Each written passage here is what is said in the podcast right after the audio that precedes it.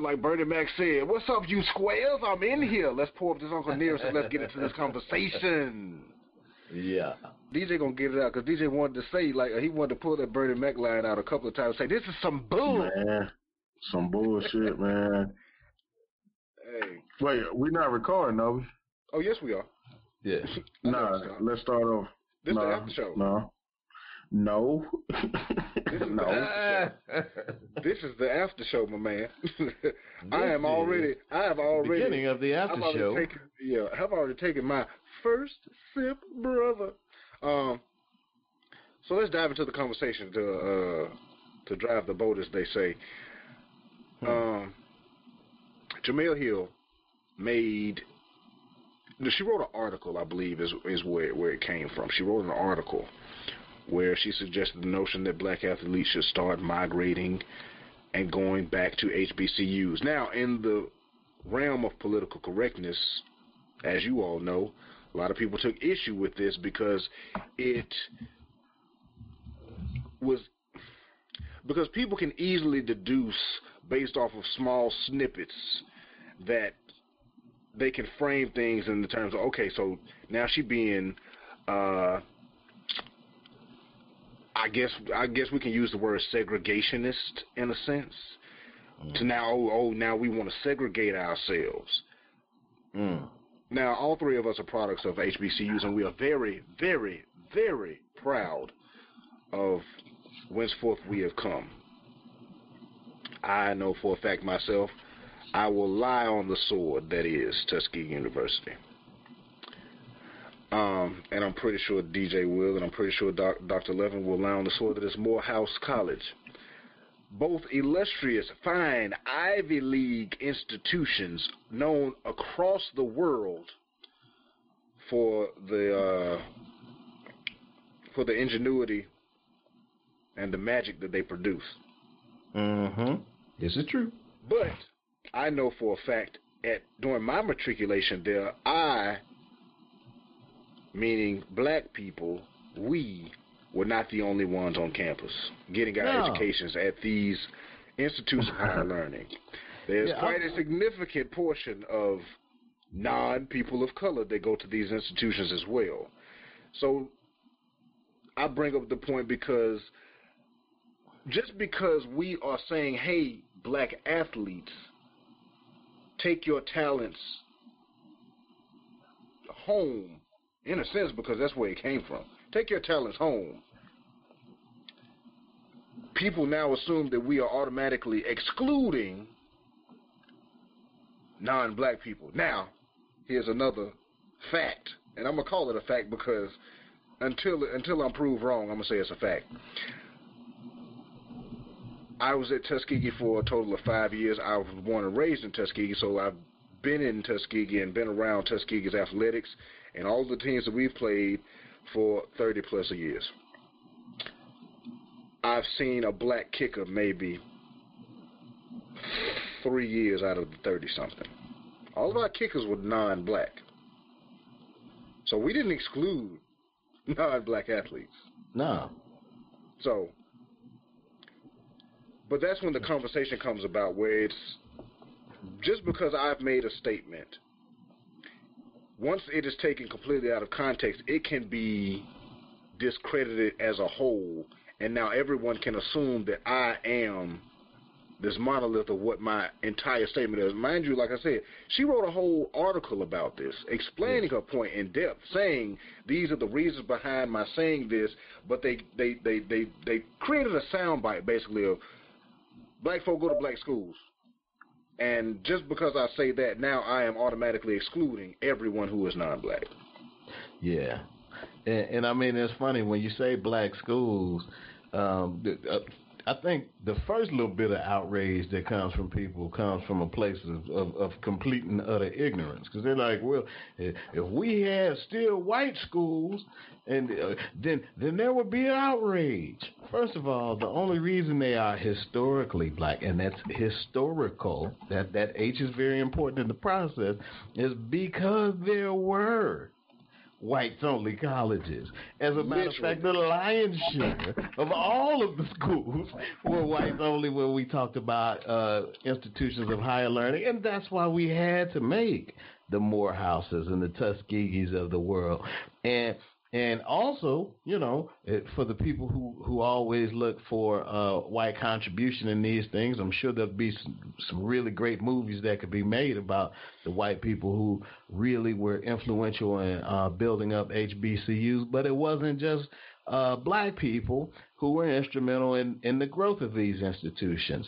There were white people who understood that it was important for uh, African Americans to be educated because we were such a large percentage of the population that you couldn't afford for people to just be suffering in, in any form of ignorance. And African American people at that time also recognized this themselves. And one of the first things that we pursued once it was legal to do so, and quiet is kept even before it was legal to do so, was education on every single way that we could get after it, we would get after it.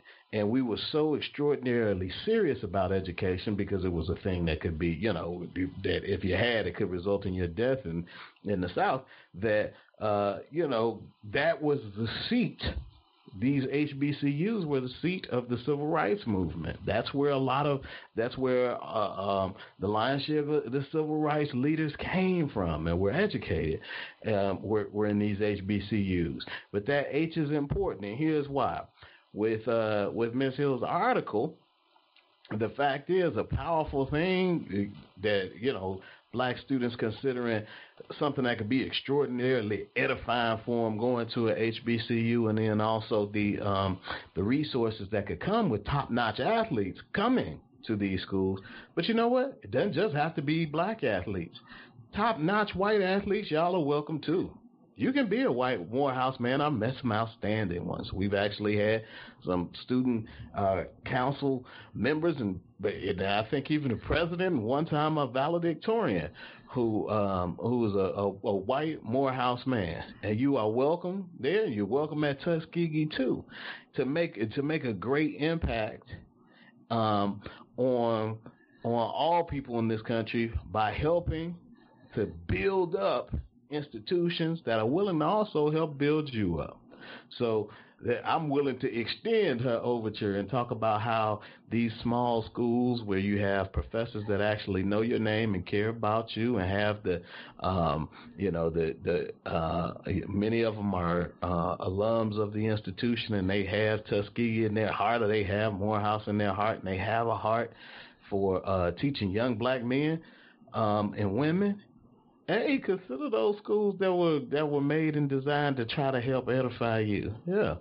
Yeah. Most definitely, most definitely. And one of the things that I always point out to people, especially when it comes to these HBCUs, because of uh, their historical context and you know, like you said, the their origins and and purpose for being uh, created and started is the nurturing aspect of it. It's you know it's it's it's almost like putting your child into a you know a, a Montessori of sorts where it's uh, going to a Montessori because because things are you know for the most part tailored around nurturing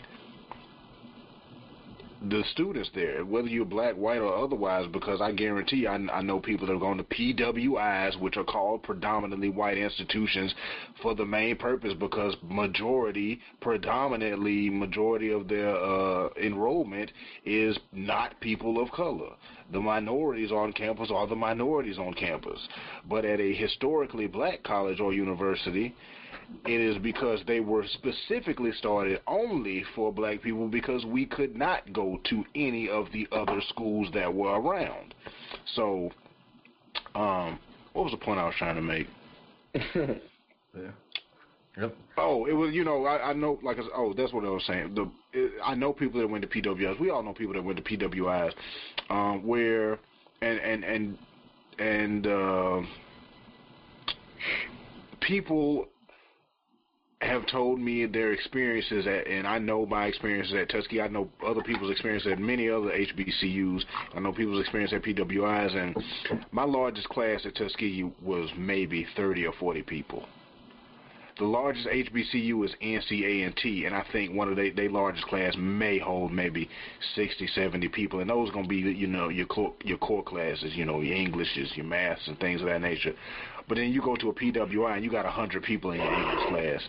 Your professor doesn't teach it at all. You got a PA teaching your class, and you know that whole rigmarole of the the the the, the higher education system. And I know for a fact that a lot of people would not.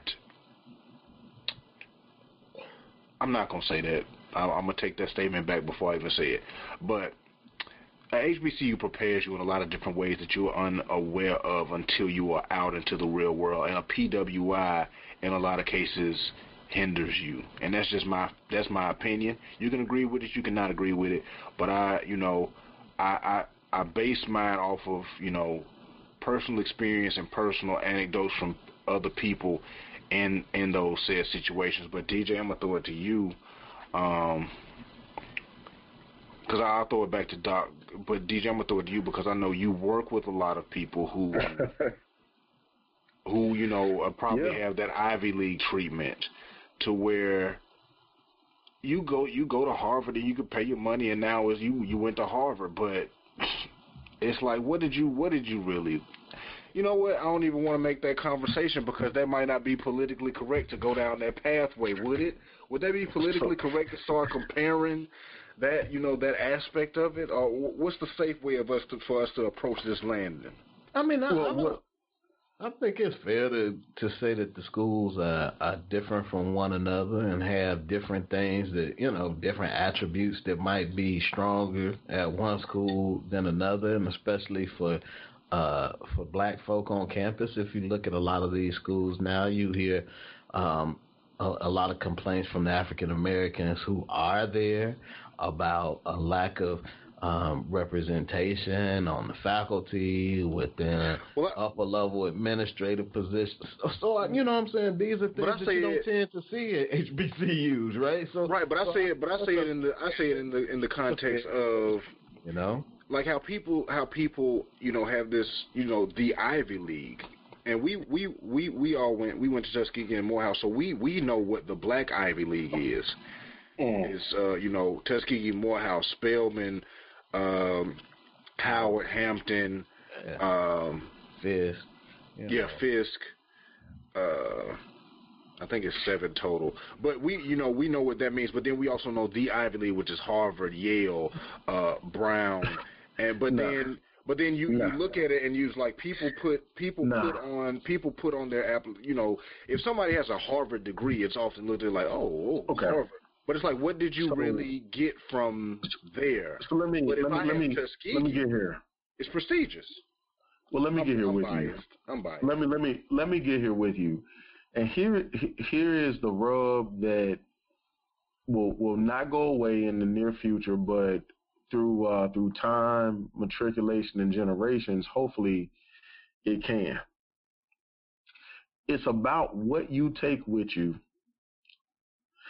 going into the university, and it's about what you take away from it when you leave. And what I mean by that is, my grandmother graduated the third grade, but I take her into every boardroom I've ever been in. And my grandmother told me something very simple, and I, I live by it. Whatever you do, do it like you're going to have to write your name on it. You see, some things are so simplistic that they don't require any ivy be put on it. If you do it like you got to put your name on it, it doesn't matter. It doesn't matter where you come from. It doesn't matter who you are. What matters is your work. So from a very young age, I was taught that the distinguishing factor would be the manner in which you did your work. Now, what Tuskegee gave me, now see, that's what I took to school with me, right? What Tuskegee gave me when I got there was the confidence to know that I belonged in any room I was in because I already did my work like I put my name on it. Tuskegee gave me the credibility and the confidence to say that you are now doing your work under circumstances, and it's not ideal. You are doing what other people are doing with less resources. And when you go into corporate, the first thing people are going to start telling you about is we need you to do less with more. We need you to do less with more. Every year you're going to hear that. We need you to do more less with with less. more. More with less. You wish it was less with more. I'm sorry, I'm sorry. I- I apologize. I- Yeah. I apologize. I'm living in a I'm living in my fantasy world. You know what I'm talking about, Doc. I appreciate it. We need you to do more with less. So I apologize. Mm-hmm. You're going to hear that every year. At a historically black college university, it is not that you're nothing is subpar. Professors are excellent, facilities are excellent. But you deal with real life. You deal with the breakdowns that happen when you have a corporation that can't finance that deal that they want to push through. At most uh, PWIs, you have state funding that's exceptional. You have corporate funding that's exceptional. Most historically black colleges and universities are private, and that's the dirty secret that people don't necessarily tell you. So that funding looks a lot different. So you don't have that inflow of cash in the way that you would at another university. So some of the things are budgetary decisions where people are keeping universities open with accounting practices. So your life is going to reflect a job more so than just a uh, a degree program if you attend the HBCU. You're you are in the business of attending college. That is your business. That is your job. This is not your kick it time. This is you, you you can do it, but you better be efficient as hell because if you mess that up, it's a wrap. So the pressure and the responsibility gets shifted to you a lot earlier in life at a historically black college university, and you learn to stomach those things. You develop a thicker skin. You develop an appetite for understanding how to handle pressure and how to thrive in those types of environments. So for me, again, it's about what you take with you when you go there and what you take away. And again, what I took away was understanding how to thrive in less than ideal situations because the circumstances are not going to always be great. So what does that create for an employer? It creates a situation where you have a person that thrives in the environment where adversity creates opportunity. So when situations are less than ideal, my performance is going to tend to be just a tad bit or extremely higher than that of my constituents because I do not require a perfect scenario to perform. That is critically important in today's society and economy because things are not important. Just thinking about what we've talked about tonight in terms of political correctness. That is not that's not that's not the perfect work environment. So what what do you want? Who do you want? What type of people do you want in your environment? Do you want people who are adaptable, malleable, and adjustable, and they are accustomed to difficulties and they're going to grind it out and look for some advancement on the back end? Are you do or do you want people walking into your organization that says that I deserve everything that you're going to give me and more? Not to say that they're wrong for saying that they're deserving, but are you willing to work for it? That becomes the question. And there is no political correctness on work ethic. And that is what I really want, you know, our listeners to focus on is that separation and distinction occurs on several different levels. And when adversity presents itself, sometimes it is for your benefit. And you have to tap into that resourcefulness that you've learned along the way, whether it be by struggle, by HBCU, by whatever, by, by, by way of upbringing or whatever it might be. Tap into that thing that allows you to be comfortable being uncomfortable and use it to your benefit. Because what we take with us from those experiences are more valuable than we think. And we have to start employing that into the corporate world, into our business lives, and alike. We have to. Dr. Levin, do you have a a rebuttal? I I I, I, I went off into a I went off into a dream world because I've been. I, I kind of no. like where this went, man. I you know I didn't I honestly didn't see us going uh, as deep down the HBCU path as we ended up uh, going, but I'm I'm glad we did that. Uh, and I hope that some people hear this talk that might have initially bristled when they heard the headline because most people don't read the story. They hear the headline and they make up their mind, haven't heard the headline, right? And so if you don't know anything about HBCUs and you hear a person talking about um, it, uh, black people should really consider going to HBCUs, and all you hear is, well, black people, you know, segregation is is the answer. We need to self self segregate. You hear that. You hear other folks sometimes talking about how.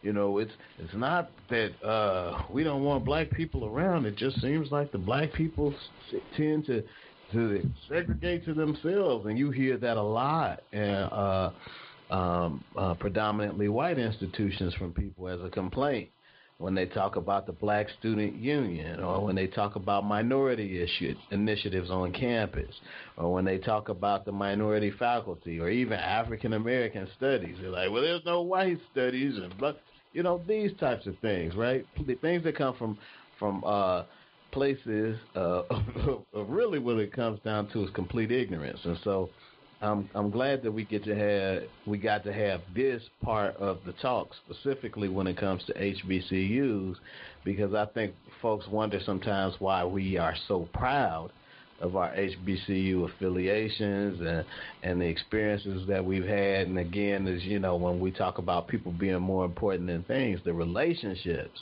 more than anything else that we carry um, we carry the relationships that we that we uh, established during those college years, and then you get to follow some people who've done some incredible um, things since then, and that just reinforces your belief in the institution, and um, and and it makes you want to uh, help other young people experience similar um, a, a, similar field of what you had.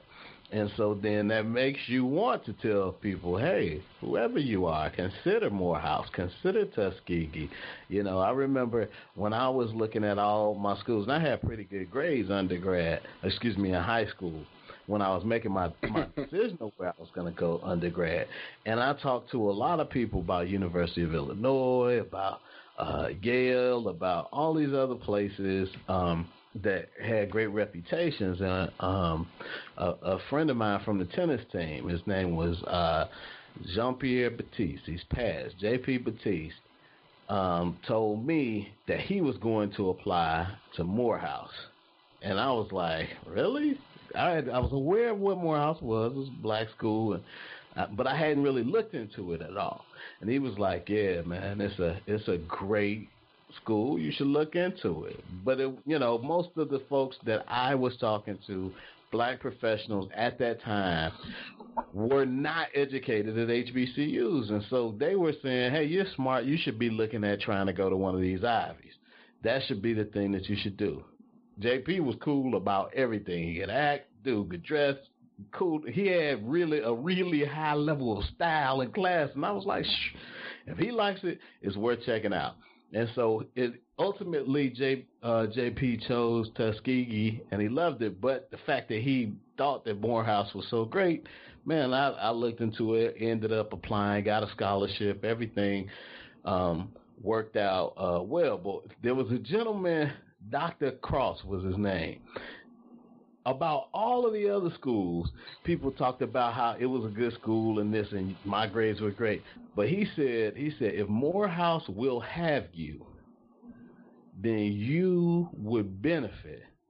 And it would be your best decision you ever made to go there. And I was just like, wow, I've never heard an endorsement like that. And so when you think about the transformative um, impact that these institutions have had on the lives of, of black folk, then you can understand why uh, why, why we promote them so much. And it doesn't mean that, um, you know, I, I got my PhD from Texas Tech. I love my Texas Tech situation. I'm a Red Raider um, as much as anybody else is. I, I put blood, sweat, and tears into that institution. I send them money too. And so, I, you know, it doesn't mean that I don't care about that that um, that affiliation as well, right? I'm I'm a Red Raider as well as a Maroon Tiger, but you gotta, you know, you gotta know where that where that um, that passion and that fervor for the school comes from. It's because of the impact that it has on folks who the majority um, institutions were not designed to help, and these institutions um, were designed to to directly impact the lives of black people in a positive way, and they've been doing so for centuries, eh, or you know, over a century in most cases, and and so folks are folks are going to be passionate about that, and I hope, and, and, we see that young people, even young athletes, are choosing to go to schools like Grambling and, and other places that have strong athletic programs, but also have strong um, academic programs, and they can have and they have a focus on on um, on the lives of and, and the advancement of, of black folks in ways that other institutions have not focused on. That's all it is. And well, so, well, well Doc, we're here with that. Yeah. Well, Doc, even even even to piggyback on what you're saying, like one of the things, and, and this is a different tangent, but it's the around the same vein. From an economic standpoint, what percentage of football teams are made up of African American males in, in in the NCAA? Oh, what percentage? You know what? I don't know what the percentage is. I'm just gonna say high. It's, it's, I'm gonna go eight. It's, it's, eight. No, no. It's it's it's, it's above the 80s. It's it's low 90s. Whoa. Okay. So we're talking low 90s, right? Uh, high 80s, low 90s. And when you think about that, you think about how, again, I said in the in the earlier show that politics is the art of making a decision until it no longer matters. Why did we desegregate? Did we do that because we felt like it was the right thing to do for all people, or did we do that because there were economic benefits around it? So if we think about that, we have a situation you know, where mm. I know, I do know. You you you think about that, and we go into a situation yeah. where okay, if you have two butchers in town and you're splitting the revenue between one population that's growing because we're not killing them anymore, they're growing, and they're going to be shared. They're going to be sharing that income with their butcher and we're going to be splitting our income with ours, we've told them traditionally that they can't even come here. If we give them access to it, they will alienate the person they've been going to this entire time to simply do what they what we said they couldn't do. So you have to understand that psychology plays a huge part in this. So we end up at some of these universities because we've been trained or we've been told over time. And look, they are major programs, and that's how you get to the NFL and you get your money. I get that. You wouldn't get there if you went to Grambling or Tuskegee, Alabama State, even though I don't don't like them, or Claflin or Florida A&M or what have you. You wouldn't get there if all that same talent exported itself to historically black colleges and universities, what would the revenue stream then look like? Those revenue streams would create opportunities to hire additional professors, increase facilities, and do all those things. But we are still struggling from a psychological standpoint from the fact that access and opportunity has been created in a in a vacuum and a lane that does not look like you.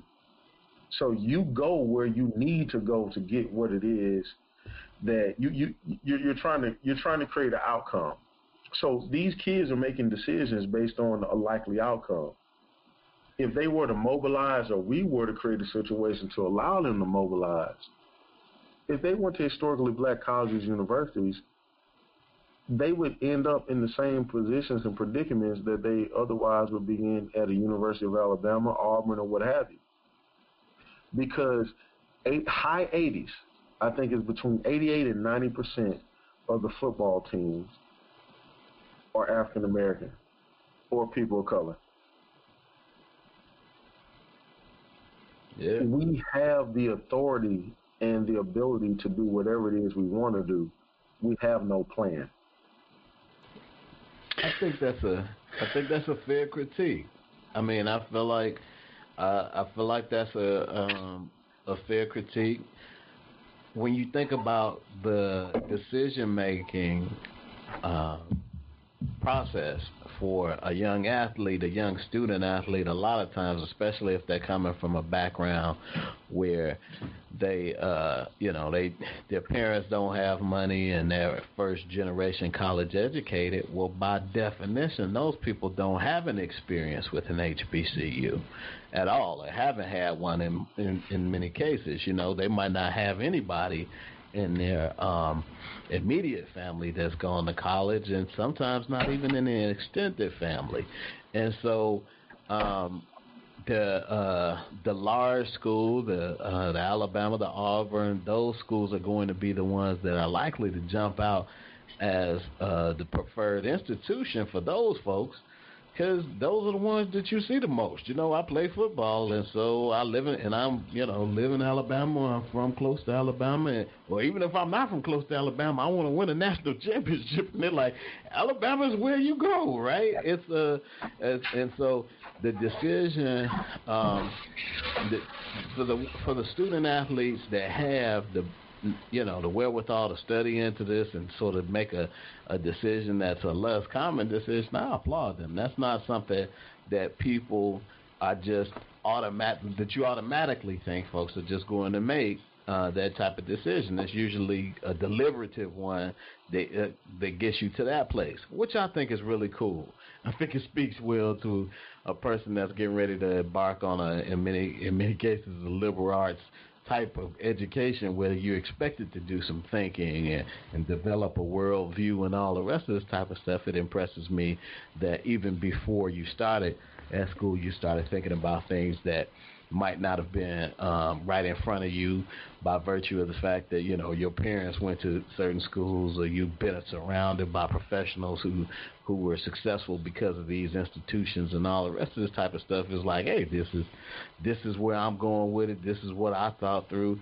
And I I landed on on Grambling or FAMU and or uh you know a Hampton. And I mean they have some tremendous uh alums who come out of those schools and done exceedingly well in the NFL. So to your point, Destrian, about how if you got that talent, um, you're going to be able to make it pop from any of these places. That's true and increasingly true nowadays where more games are televised. We have so many channels now and so many things that can be streamed. You know, if you're if you're a good player, you're gonna get some play. You're gonna get some shine on you know some level of television. Now it might not be network TV at prime time like it would be if you're at one of these top programs, but people are going to be able to see you. And also, if you're thinking about you know what happens after your athletic career and you have go to one of these schools that has a strong commitment to educating young black uh, men, which is you know it, what a football team is going to be composed of, and and you can get something that will help you for the rest of your life, even after uh, your your body can't play pro athlete, pro, sports or whatever, man, that's that's a special thing. And that's not to say you can't get those same things from uh, predominantly white institutions too. I'm right, just saying that right. thinking about those things, that's what's going to um, th- that's what's going to lead to you making a quality decision here. you No, know? no, I I, com- I completely agree with you, and I Yeah, think real, that- real, real quick, real quick, DJ, I, I, and I'm gonna, I'm gonna throw it back to you. I wanna, I wanna put that disclaimer that they put at the bottom of like, uh, what they put at the bottom of legal commercials, like no, the re- no representation is made that the quality of education at a HBCU is greater or sub- more superior than the quality of education at a PWI.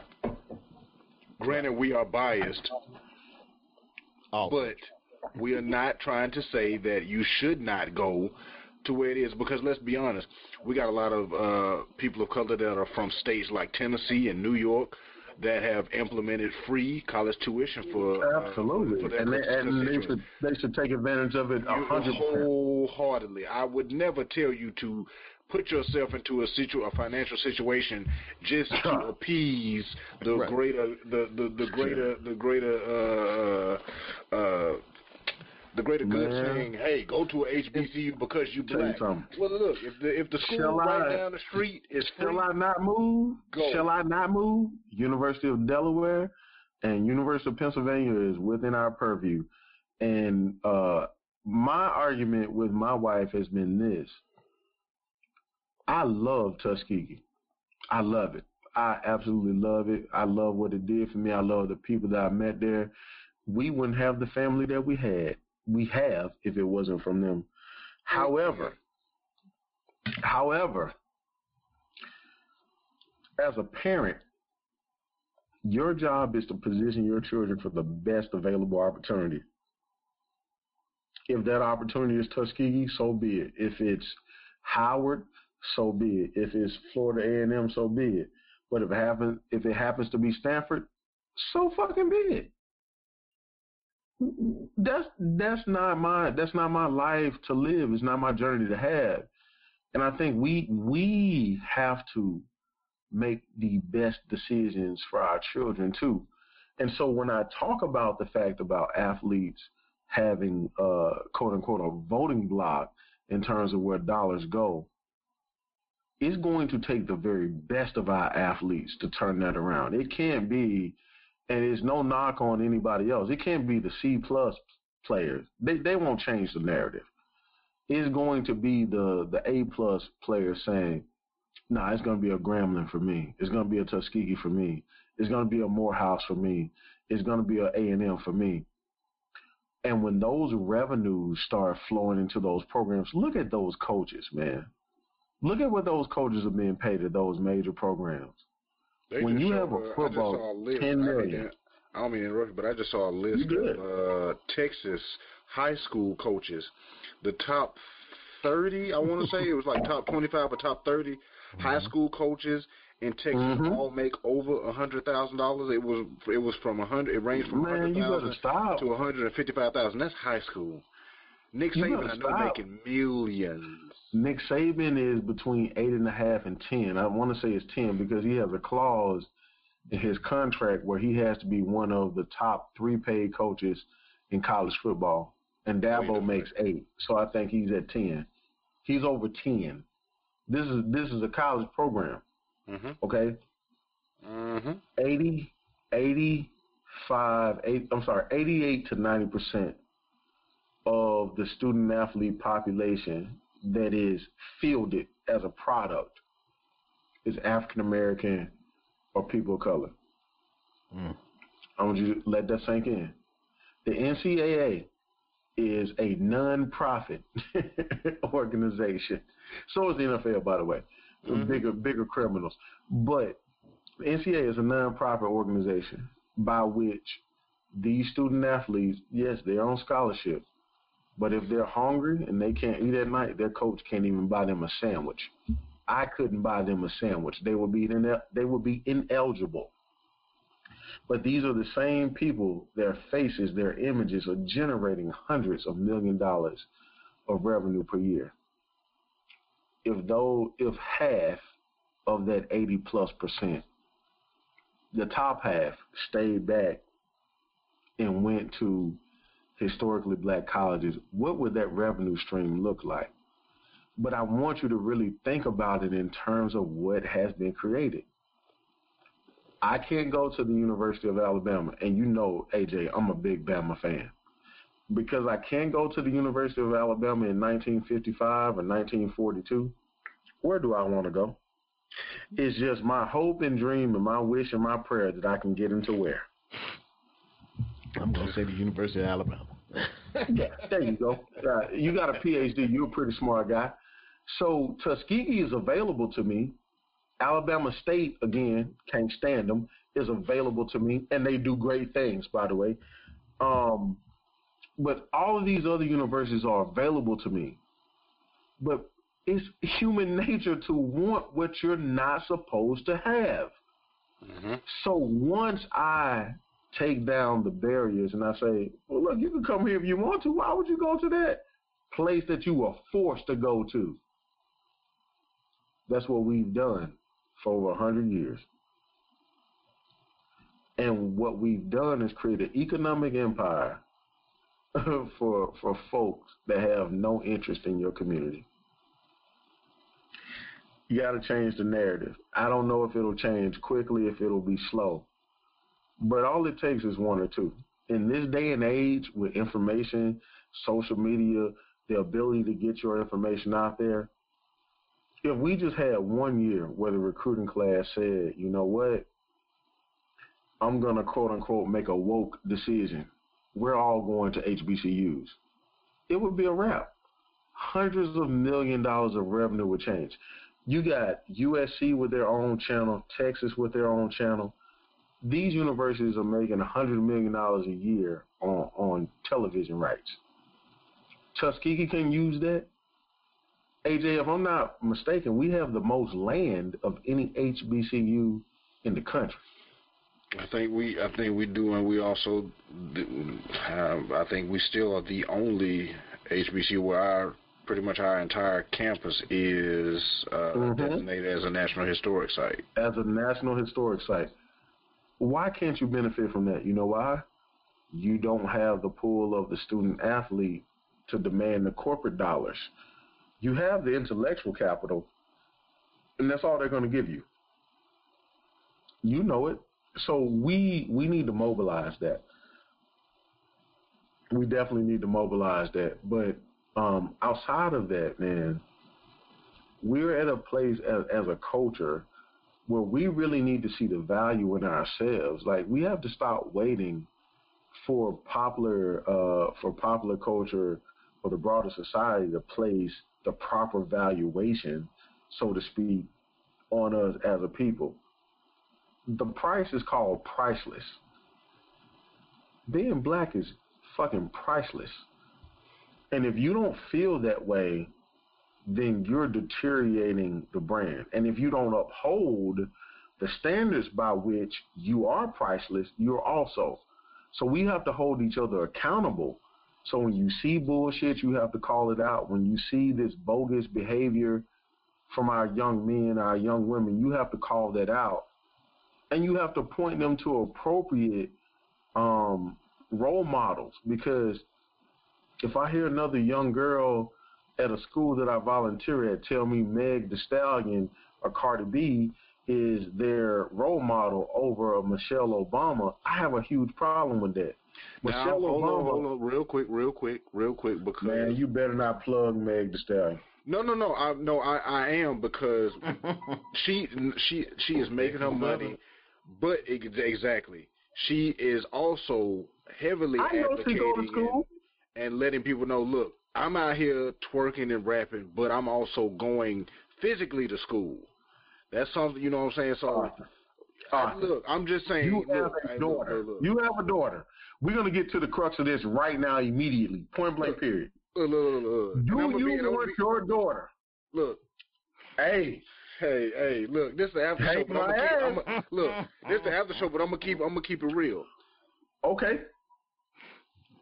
Motherfuckers gonna twerk, whether whether whether Meg the Stallion tell them to or whoever tell, motherfuckers gonna twerk. But I'd much rather have my daughter listen to somebody who is twerking and also advocating, saying, "Listen, I'm out here twerking, Okay. but I'm using, I'm uh, look, I'm I'm I'm going to school, I'm getting my education, and I'm also doing it at a HBCU.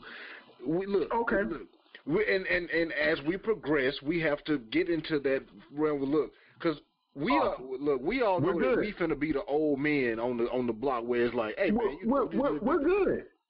We're good, bro. I said this earlier. At some point, you got to get beyond agreeing and find a way to understand. I understand what you're saying. Now, I don't have, look, I don't have to agree with everything. Exactly. I'm not saying I want her. Right. Right, right. But I, but, but I also but I don't understand. want to discredit people. You understand that there's a that's a, lot of- viable option for Exactly. that generation and genre a- of people. A, and look, and there's There a lot go. of there's a, there are a lot of worse people that you could put on a pedestal. But if I had to choose, I would say, you know what? She's not she's not a bad role model because while she is doing this and the outfit she wears, I may not agree with for my daughter, but Uh, she's I mean, also I, I don't mind. I don't mind any of that. The the point, the the, the the case in point is that has to not be our starting point anymore. We tend to start from that point. We start from the least common denominator of, okay, it's not the worst thing we can do. No, I want the standard to be excellent. I want you to start from the standard by which all of us should be measured. And if that happens to be the aim for the X and land in the Megan, land in the Megan. Okay, cool. But aim for the X. Aim for the Michelle. Okay? And if you're a brother, aim for the Barack. Land in the whomever, the Trevor Noah, the whoever. I don't know. But Here, but The that- that brings up that brings up the great conversation is why are we putting all these normal people on pedestals, man? Just because they're on the public eye. Jeffrey Dahmer was in the public eye, but we ain't, we ain't put him as no role model, man. Look up to the Well, man. Look a- up to the black business owner that's local that you can talk to. You know him. Your I- family. I him. agree. You've been to your I- house. You I had dinner agree. with him. I That's agree with that. I- No, it's the same conversation. In order to get there, you have to start somewhere. And to change the narrative, you have to even get us at a point where we're willing to give our best and brightest a chance to be regular. If I'll give you an example. What can, uh, in the words of Fox News, what can Mr. Obama do wrong and live tomorrow? Nothing. Suit. Nothing. Wear so if you're going to get killed for that, and then that becomes the person that you follow in the media, like it's a turnoff to people um, of color who are trying to aspire to certain things because, unbeknownst to a lot of people, people pay attention to that scrutiny, and they don't want that. They don't. They don't want that energy. The same way we say keep that same energy. Well, you you ain't got to watch that. You can just you can just watch news in general, and it's this, that, and the third. Not just him. I'll use our current president. Like him or not, every time you turn the news on, there's something negative about what he's doing. Now, while I don't agree with all of his policies, everything he has done has not been all bad. We need to learn to give credit to people when they are making progress. But here's the thing: if I kill, if I not. kill, if I kill 500 innocent people in order to save one child, am I a good Mhm. person? Am I a Mhm. good person? So in that scenario, I judge you accordingly on that scenario. But I also have to understand that what comes across your desk is a litany of decisions every day. And what I'm not going to do, the same way, like the, the, the same love and the same energy I'm trying to give to, you know, the positive black man, I'm trying to give to any positive person in general. So it's when you're wrong, I'm going to hold you accountable for it because that's what I do as a person. That's what we got to move to. So when you're when you 45 or, or, or you're, you're effing this all up, hey man, you, you you dead wrong. What are you thinking? 500 uh, people died because you was trying to be arrogant. You wrong. But at the same token, when you say, "Hey, I'm going to try to find a better deal for trade or what have you," I can get behind something like that because what I understand is the greater good. Oh no! I don't have- stock price was dropping like panties, man. I'm going to tell you something about that. Those stock prices also dropping because the Fed is not doing their proper job. You can't continue to lower rates in an environment that doesn't need deflation. So you gotta let you gotta let you gotta let the stock market take its medicine. These things are Side note, I encourage I encourage everybody to watch the nightly business report on PBS every evening. If you do not have TV or cable, you can find the day's episode on YouTube, usually a couple Mhm. of hours after it airs. That, in my opinion, is a non-biased uh, Mhm. look at truly what affects business, commerce, and economy Right. on a daily basis. Literally every single day. Right. Uh, Sue and uh, I think his name is Bill. I, you know, yeah, they, I, they get it. I make it. get I make it my business. I, I make it my business to watch that. You know, just to get a look at a, a well-rounded, unbiased, non-sensationalized, uh, non. Uh, just it's not it's not news. It's facts. It's not a lot of opinion in it. It's literally the numbers are here. This is what happened. This is how it happened. This is why it happened. And here's sprinkled in a little bit of uh, opinion based on facts, not rhetoric. But I just wanted to throw that in there for you know for our business minded No, it make- makes sense. It makes sense. We, since we uh you know we we talking about that, but go ahead. No, it it, make, it makes sense, man. I I I don't want to be beat it beat a dead horse or be on the soapbox too long. It's just that we have to separate some things, man, and we have to understand decisions that are um, economically and uh, politically based that are going to impact our community, and we have to also understand our feelings. Our feelings may not directly align with decisions that we have to make, but do they align with the ultimate goal? Ultimately Mhm. it's, it's like the conversation you and I have had before. I don't think um, we've had this conversation with Doc, but it was you know that that that time I sat down and I talked with an older gentleman who was nothing like me. We had zero things in common from what know, Right. from the outside looking in, Right. and we we I, I literally is one of the most genuine human experiences I've ever had in my life. Where I literally, and granted, we were at a bar, so of course we were drinking. So libation always makes things a little bit uh, more loose. Um, but it it was it was it was so genuine in that from the outside looking in, you could not have told me that I would have enjoyed the conversation that I had with the gentleman as much as I did, and that we would have had so much in common from the outside looking in. It's a it's quite older gentleman. I think I might have mentioned it on here before. I I'm not sure. I might have. Um, but it was just engaging in the human experience, like DJ always says, and that's you know that's kind of when we we started that com- uh, talking about just engaging in the human experience, where you talk to people from a genuine and open-minded perspective of let's sit down and talk. Much like we do here on the Brethren Podcast. Like I said, we are three totally different individual people. We have a lot in common. Uh, you know, from the outside looking in, you can obviously tell that we are all three black men. Uh, if you dig deep enough, you know, into our social media and things of that nature, if you can find us, you'll find out that we are we're, we're all husbands and uh, and fathers, and we, you know, we're working people, we're business owners and things of that nature. So there's a lot of um, surface level commonality that we can see and find amongst ourselves. But then when you get down into things, that's when you start finding the core of people and their character. And I think oftentimes, especially when it comes to political correctness, uh, politics uh, rubs people the wrong way in terms of character. Because just because I don't agree with you politically, I should not automatically deem you a person unworthy of my conversation, compassion, communication, or collaboration. And I'll say that again.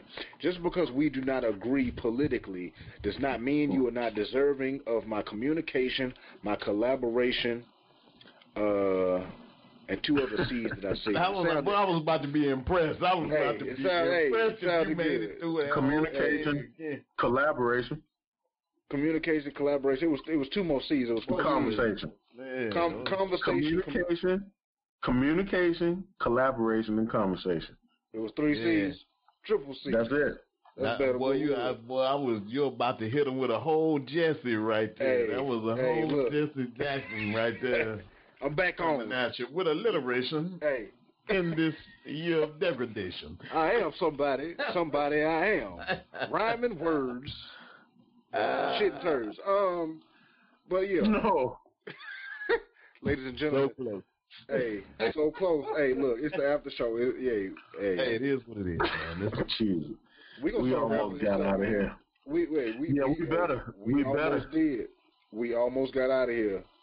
Yeah. Well, We almost made some sense of it, didn't we? I think Yeah, that's Frank yeah. Sinatra. The boy Jack Goody uh, sampled that on a wonderful track on one of the Bowtie Lives. I need to go back and listen to it. Uh, that was a previous day in my life. Um, I'm gonna take this final sip of the Uncle Nearest. Shout out to Uncle Nearest. Y'all find it in your local stores. Yes, I'm pubbing it. No, they are not supporting this podcast. Maybe they will. Let me talk to Fawn Weaver. yeah, maybe. If anybody knows it, put us in contact. Y'all know we looking for sponsors. We drink it. We drink. Uh, DJ is consistently Right. on the uh, Oh, I'm gonna be a- angry with Hennessy if they don't. on the on on the seas of Give hen. It's I just- consistent with it.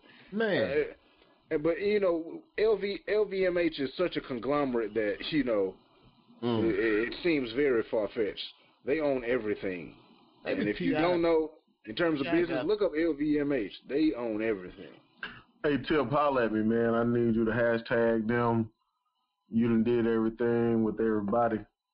Um, we uh we follow you expeditiously. Why don't you come over here to the brethren and uh and and, get, and give a little love, man. Come on. But yes, ladies and gentlemen, this is Brethren Podcast. This is what we do. We are pleased, honored, and appreciative of your support uh, thus far and ongoing.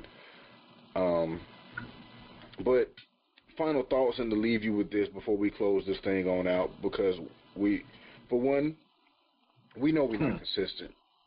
We know we're not. We admit that. But heavy is the head. We wear a lot of different crowns over here. And we're not fighting over the throne because we all three got thrones. But we, when we do commit to doing what we do and we do present it to you all, you can guarantee that it is 100% real, honest, and true. We do not sugarcoat this. We do not script this. We do not plan this. We are not endorsed by anybody, although we will take endorsements from certain companies. We'll align ourselves, like DJ always says. We we will align ourselves. We are not ashamed to align, because, like we have said in this conversation about political correctness, uh, we, you know, we, we didn't do a lot of talk about microaggressions. We we really honed in on that political correctness because we know the times we're living in. It's it's it's a very it's a very sticky time where people are walking on eggshells and communication and collaboration is at an all time low in my opinion because people are dead set on not uh, collaborating and communicating with people whose ideals do not 100% align with them. And once they if they are aligned with you once they find out that one of your points on your agenda does not match theirs all bets are off and as much as we want to, you know, be steadfast in our um, in our non-negotiables, sometimes we need to reevaluate, especially at different intervals in time when progression comes about. It's like, hey, okay, I've had this agenda on, under my belt for five years now. Let's go back and reevaluate. It's just like a driver's license. Time to get it renewed. Let's make sure that these are still the things that we want, and these are still the outlines and the bylaws and the guidelines that we're gonna um, we're gonna work with. And if somebody, for lack of a better term, violates or does not agree with one, two, and four, then all bets are off.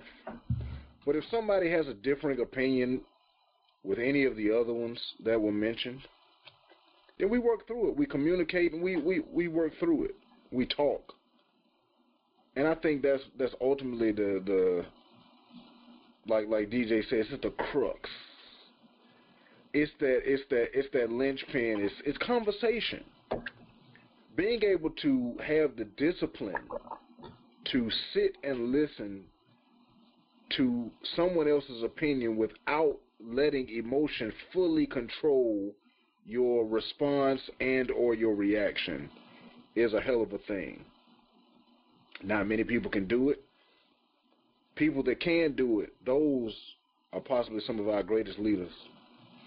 But Dr. Levin, I'll throw it to you. DJ, I'll throw it to you. We'll close this thing on out so I, we can go take care of our uh, fatherly and husbandly responsibilities as they pertain to ourselves? Yeah, I don't. I don't have a lot. I just want to say um, people are more the, important than things. Uh, that, that, well, obviously, of course, people are more important than things. And in that vein, I like to tell the people out there to uh, support your um, your historically black colleges and universities. I think Mhm. today, um, if you de- didn't have, uh, I mean, in this, there's a there's a documentary called uh, what is it? We Are Rising, I believe, that talks about um, the development of the historically black college and um, or in, in university in the United States, and I think that's uh, that's a great um, a a great watch for people who might be uh, legitimately interested in how um, historically black colleges came about. Um, but I think that it's also um, an, an important thing for people who do recognize and know about HBCUs that uh, you know you can you can contribute you can you can do that deal where you set up uh, birthday contributions for any um, uh, not for profit and um, you can pick an HBCU and you don't have to be black to do that.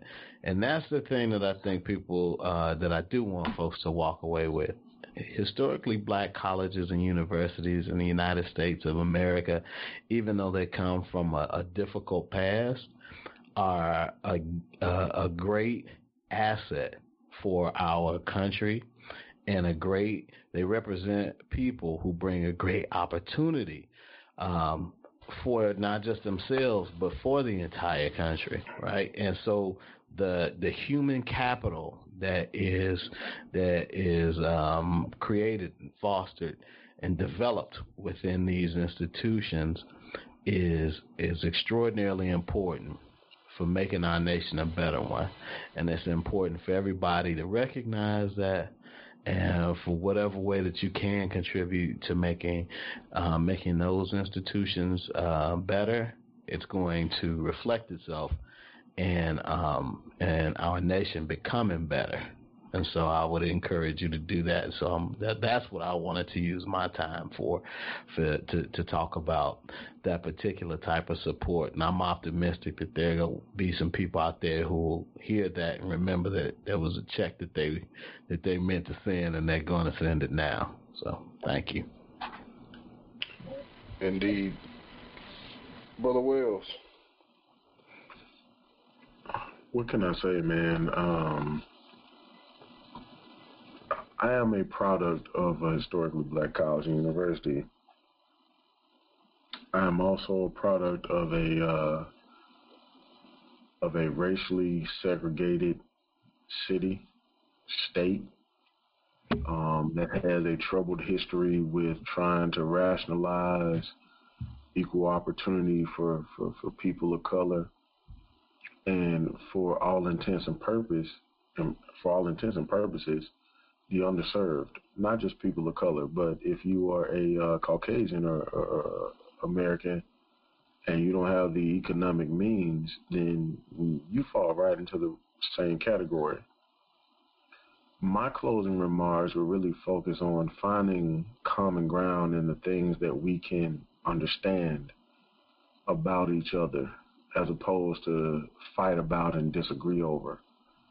There is much more that we can be understandable about and find a way to uh, to mend some of the relationships that have been broken through time and systemic issues than we think.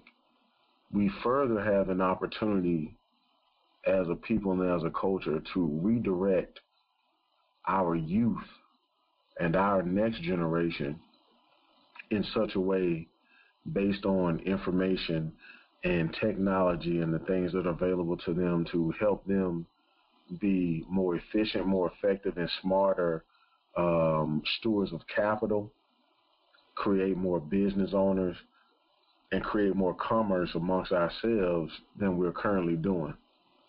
That responsibility rests on an entire generation and an entire community of people that look like us. It's incumbent upon us to continue to enhance and develop the relationships that we have been building and to really figure out who are your allies and who are the people who are along for the ride. We owe that to the people that are next so that we can hand over the proper Rolodex to them. Um, and finally, what I would say is that we also owe it to ourselves to explore the best of what is next for us and to really push the envelope and use the exact tactics and st- strategies that we're talking about on this call tonight with our constituents to make sure that these opportunities are being created because it's it's more than lip service. We have to be we have to be men of action and we have to be a group of people that are mobilizing ourselves for action. So in the grand scheme of things, our agenda has to be two pronged. We have to take action and we have to execute, but we also have to educate. So execution and education has to become our main focus. Executing on the things that we need to do as the folks that are in a position to make change today and educating those that are coming after us to pick up that mantle and move forward. We need continuity between generations as opposed to these gaps and these lapses of um, of some type of systemic change. So those are my closing remarks on tonight. I really appreciate the conversation and the dialogue. It's been far too long since we got together, and hopefully schedules will uh, be accommodating so that we can do this on a more frequent basis and, and get back to our regular scheduled program. So thank you both. I appreciate you guys. Most definitely, as always, I appreciate both of you all for taking the time and effort to uh, embark on this journey with me. I've said it multiple times. I will always say it. I won't stop saying it. Um, maybe we start dropping bites instead of the the full length versions that we are releasing to people. I know that you know the people that listen and support us are appreciative of the the content that we are dropping. But to suffice some others, maybe we maybe we make our schedules align and drop smaller, shorter episodes with more. I don't want to say more substance, but you know what I mean. With just like a bang, here you go real quick, without us having the the full you know, roundtable discussions that we have here on the Brethren podcast, which we are so well known for.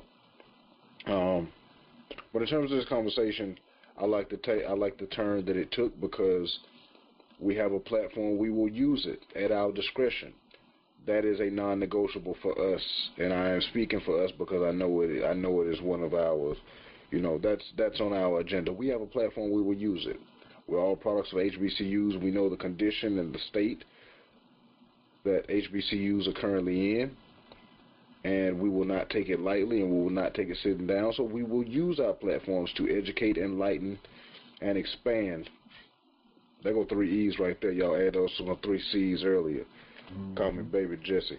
Um, but for us here at the Brethren Podcast, we appreciate you all. Um, go out in the world and do something good. Let's end on a positive note. Go out in the world and do something good. Have a conversation with someone tomorrow or the next day or sometime within the near future. Have a conversation with someone who is not like you. Purposefully do it. It may change your life. I know it did for me, and I do it all the time. but this is it for us at the Brethren Podcast. I am AJ Wilson of MMBB. You can find me at mmbbgw.com. Dr. Loving, PhD. You can find me at ajamuloving.com. Destrian Wells of D Wells Consulting LLC. You can find him at dwellsconsulting.com. And you can follow the Brethren Podcast on Facebook and Instagram at Brethren Pod. That's B R E A D like bread because we always about our bread. We always getting bread. Brethren B R E A D R E N P O D on Facebook and Instagram. Follow us. Subscribe to our podcast on any platform that you can possibly find podcasts. And if you are using a platform and we are not on it, let us know. communicate with us. We love to communicate with our followers. We often do on our Instagram and our Facebook, and in our personal uh, domains and email addresses. You can find them if you can find us. But uh, that's going to do it for us here at the Brethren Podcast. We still chugging along in season two. This might be a long season, but we appreciate y'all for sticking with us. We love you all and good night.